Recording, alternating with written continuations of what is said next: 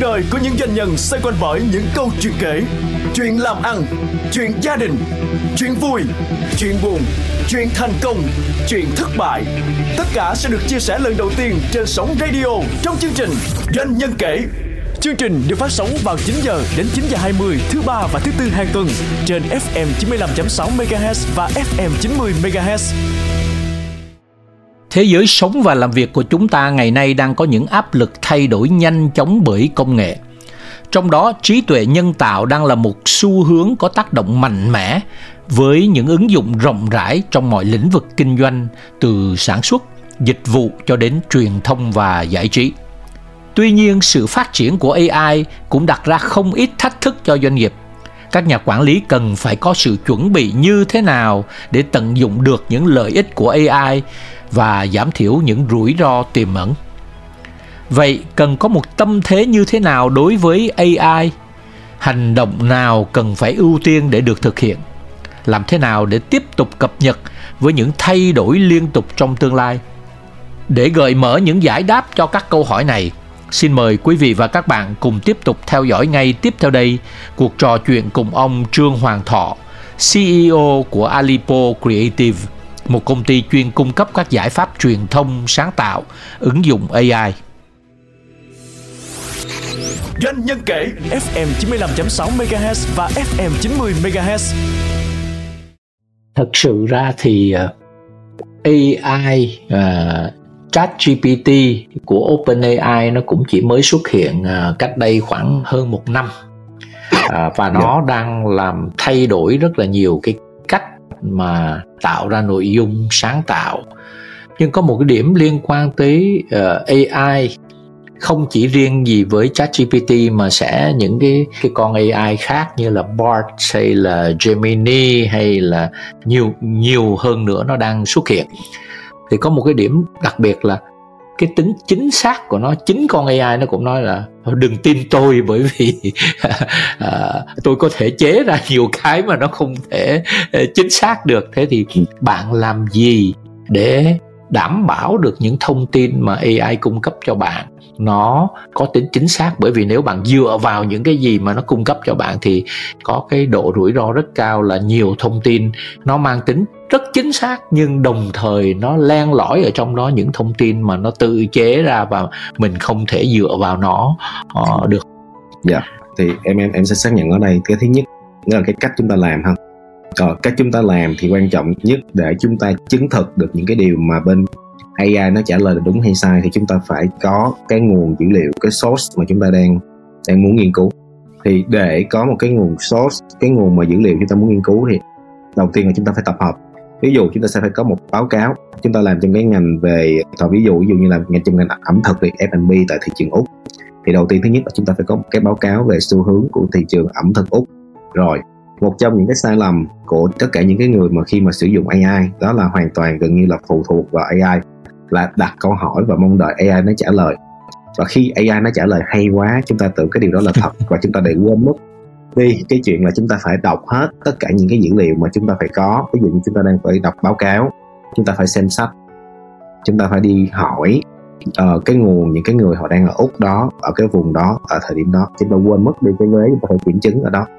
Rồi thì một trong những cái điều mà gần như để OpenAI ở đây nó giúp cho chúng ta được uh, chúng ta có thể upload được tất cả những cái dữ liệu lên trên AI và chúng ta có thể dùng OpenAI hay dùng ChatGPT để phân tích những cái dữ liệu hiện có thời ví dụ giống như mình có thể upload cái cuốn sách để review về ẩm thực năm 2021, năm 2022 của thị trường Úc lên nhờ nó xem và nó phân tích.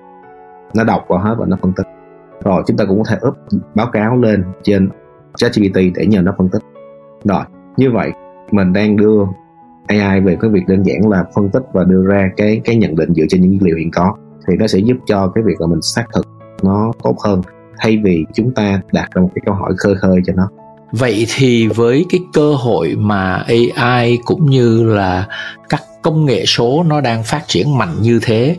thì con người thì nhân sự liên quan tới công nghệ số hiện nay à, đang phát triển ra sao trên cái bình diện chung để mà phục vụ cái sự lan tỏa của cái ngành AI này. Dạ. Hiện tại là cái cái việc mà gọi là ứng dụng AI vào trong gọi là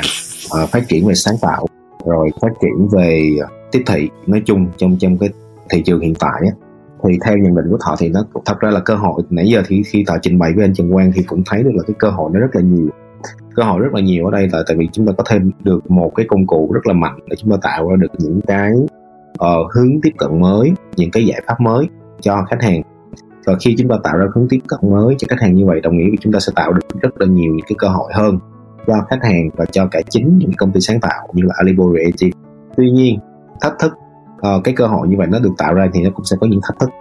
Thì cái thức đầu tiên đó là với cái công nghệ nó phát triển nhanh như vậy thì bao nhiêu người trong đội ngũ có thể sử dụng được công nghệ và thích ứng được với công nghệ tại thời điểm này. Khi trong khi bản thân anh Trần Quang cũng thấy là AI nó phát triển rất là nhanh. Từ cuối năm 2022 đến năm 2023 là chỉ có một năm thôi. Nhưng nãy giờ là mình cũng thấy được là bản thân cái hành vi của cái người sử dụng công nghệ để sáng tạo như là thọ và ngay cả cái hành vi. Uh, sử cảm thấy công nghệ là như là một cái gọi là một cái giải pháp uh, rất là tuyệt vời từ phía khách hàng. Đó thì nó sẽ tạo ra được một cái làn sóng nó vừa là trái chiều. Uh, thật phân tích cụ thể hơn ví dụ như bản thân nhân sự của họ đi khi mà tiếp nhận với công nghệ AI thì cũng sẽ cảm thấy được là không biết được là nếu mà sử dụng AI như vậy thì nó có ảnh hưởng đến cái việc là công việc của hiện tại của nhân viên hay không. Đó rồi và quan trọng hơn là cái năng lực hiện tại nó đang không đủ để để để sử dụng. Nó cũng là một cái thách thức đối với những cái người sử dụng uh, về mặt nhân sự như là thọ. Rồi thì một cái thách thức như vậy thì khiến việc là thọ phải giúp cho cái đội ngũ nhân sự thứ nhất là chấp nhận được hiểu được là cái khả năng của AI sẽ giúp cho mình như thế nào và cái thứ hai là tu bổ thêm kiến thức nâng cấp thêm kiến thức để có thể đi kịp với gọi là cái sự phát triển của công nghệ nó càng ngày nhanh. Rồi một trong những cái thách thức thứ hai nữa là sẽ giúp cho khách hàng hiểu hơn trong trong cái việc là công nghệ nó chỉ giải quyết được một phần của vấn đề, chứ nó không giải quyết hết toàn bộ vấn đề. Và những khách hàng họ vẫn sẽ phải cần những cái đội ngũ chuyên nghiệp để giúp cho họ thực thi được những cái ý tưởng của họ một cách hiệu quả hơn. Ở đây thì quả hơn là về mặt tối ưu, về mặt chi phí, và giúp cho họ cái giải quyết đó nó tăng thêm tính hiệu quả. Hiệu quả ở đây là hiệu quả hơn là việc họ có thể tiếp cận với một tập đa dạng khách hàng hơn ờ, với một cái chi phí hiện tại. Với cái sự bùng nổ và phát triển rất nhanh chóng của các công cụ ờ, mới. Giống như hồi nãy cái con số là một ngày như vậy chúng ta có thể xuất hiện hàng trăm những loại công cụ mà chúng ta không biết là cái nào tốt cái nào xấu cái nào phù hợp cái nào không phù hợp. Một nhân sự trong cái ngành sáng tạo hay là marketing hay là làm thương hiệu có thể làm gì để nắm bắt được các xu hướng mới để cập nhật được với cái, cái ngành mà nó đang bùng nổ như thế này? Yeah ờ, một trong những cái giải pháp mà họ thấy gần đây tức là không phải chỉ công riêng công ty của họ không mà còn là những công ty bạn thì họ bắt đầu thành lập một cái phòng ban gọi là phòng ban đổi mới sáng tạo hay là phòng ban AI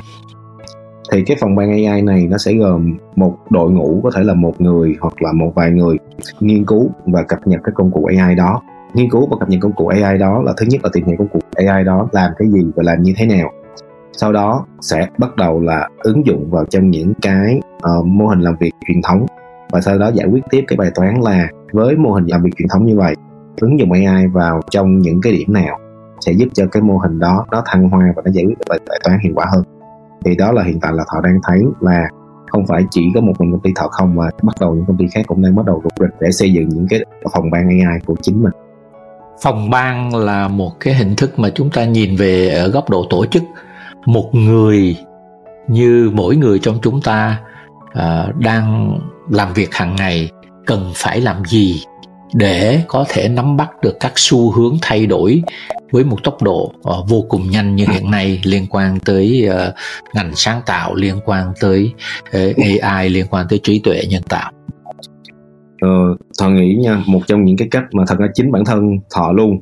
tức là quá quá sức là bị ấn tượng với cái sự phát triển nhanh chóng như vậy và khi mở mắt ra thật sự đôi lúc bản thân họ sẽ không có khả năng để theo kịp hết những cái kiến thức.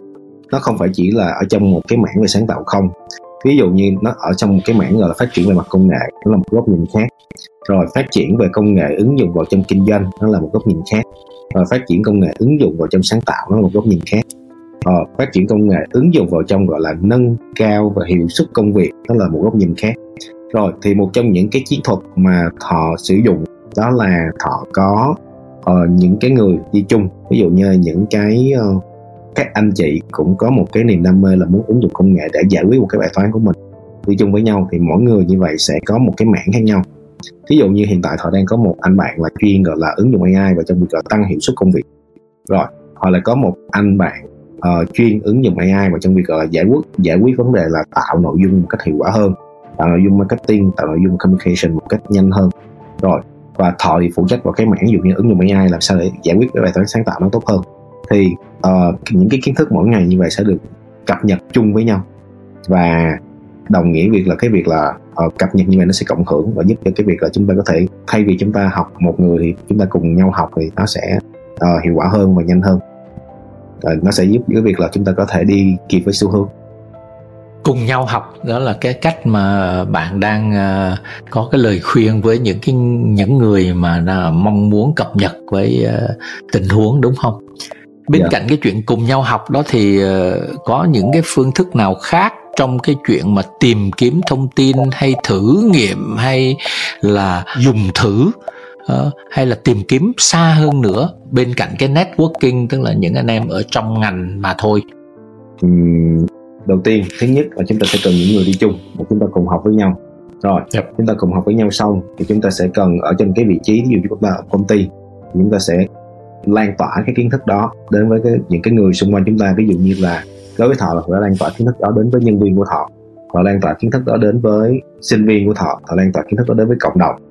Thì từ đó cộng đồng sẽ bắt đầu gom lại những cái kiến thức đó cho thọ và ta học từ từ những người khác. Rồi thì đồng nghĩa về kiến thức của họ tại thời điểm hiện tại không phải là kiến thức của một mình thọ không mà là kiến thức của cộng đồng ừ. và những uh, bạn bè những cái người đồng chí hướng xung quanh đó là một trong ừ. những cái cách là là khiến cho họ cập nhật được kiến thức nhanh nhất rồi ngoài ra thì cũng có thể là chúng ta sẽ học từ chuyên gia học từ chuyên gia ở đây tức là bản thân uh, trên những cái nền tảng về social ví dụ nền tảng về youtube là trong những nền tảng có thể tin tưởng được và mà một cái nền tảng thứ hai là nền tảng về linkedin là chúng ta sẽ có những cái chuyên gia và những cái chuyên gia đầu ngành đó về cái ngành về ờ, uh, AI về cái ngành về công nghệ những ngành về sáng tạo. Thì một trong những cái tip mà thọ làm đó là thọ follow những cái người đó mỗi ngày. Thì mỗi ngày như vậy thì họ đưa ra những cái nhận định và những kiến thức mới và đôi lúc họ cập nhật những cái uh, thông tin mới nhất thì thọ sẽ học hỏi từ những cái người đó. Sau khi họ học hỏi từ những người đó xong thì họ lại tiếp tục họ chia sẻ những kiến thức đối với cộng đồng để cộng đồng kiểm chứng lại cái kiến thức đó như thế nào và chia sẻ cái cái góc nhìn đa chiều khác nhau và từ đó sẽ giúp cho họ có một cái sự gọi là thọ học tốt hơn thấm vào trong người nó tốt hơn và họ tiếp tục chia sẻ những cái kiến thức đó đến những cái tập ờ, khác ví dụ như đến với dân chủ là một trong những cái uh, người đồng hành với họ trong trong quá trình làm việc và kinh doanh. Hiện nay có những cộng đồng nào trên mạng mà đang rất là năng động trong cái việc uh, học hỏi chia sẻ các kiến thức mà bạn vừa nói? Ờ, hiện tại theo theo thọ được biết thì một trong những cộng đồng là có thể kiếm một số cái cộng đồng trên LinkedIn. Ờ, thì cộng đồng trên LinkedIn nó cũng sẽ cộng đồng về gọi là trí tuệ nhân tạo AI và những cái cộng đồng gọi là ứng dụng AI vào trong ờ, marketing và truyền thông. Thì đó là những cái cộng đồng đã được uh, xác nhận. Thì thì khi mình tham gia những cộng đồng đó thì cái kiến thức của mình nó cũng sẽ được uh, tối ưu hơn. Rồi một cái thứ hai đó là kiến thức nó gọi là kiến thức uh, thọ nghĩ là quần chúng hơn. Đó là một số những cái cộng đồng trên những nền tảng social khác ví dụ như cộng đồng trên nền tảng tiktok hoặc cộng đồng trên nền tảng về facebook uh, cộng đồng trên nền tảng về instagram thì cũng tham gia vào để có một cái góc nhìn đa chiều hơn để coi được là thật sự mọi người đang ứng dụng AI như thế nào. Đó. Thì thọ cũng tham gia uh, khá là nhiều cộng đồng ở các vị trí khác nhau và ở những cái vai trò khác nhau. Thì từ đó thật cũng nhìn được là cái cái cách sử dụng từ từ những cái cái vị trí như vậy. Uh, và rút ra được những cái bài học riêng cho chính bản thân mình. Bài học nào? Thái độ nào? Tinh thần nào? Bạn cần phải có một người trẻ cần phải có khi tham gia vào cái thế giới của trí tuệ nhân tạo tham gia vào cái cộng đồng của AI không chỉ trong nước mà trên cả thế giới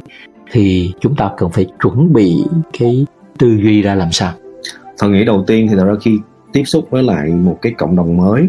ờ, uh, AI nói riêng ha và tất cả những cộng đồng sau này có những cái gọi là những cái công nghệ mới nói chung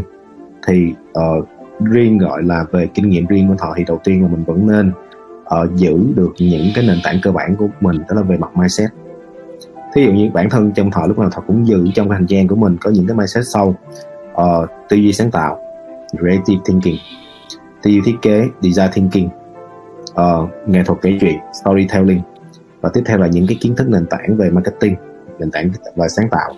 Thì những cái đó giúp cho thọ lúc nào khi mà thọ tiếp xúc với công nghệ mới đặc biệt là AI thì họ cũng sẽ có một cái bài toán đơn giản đặt ra là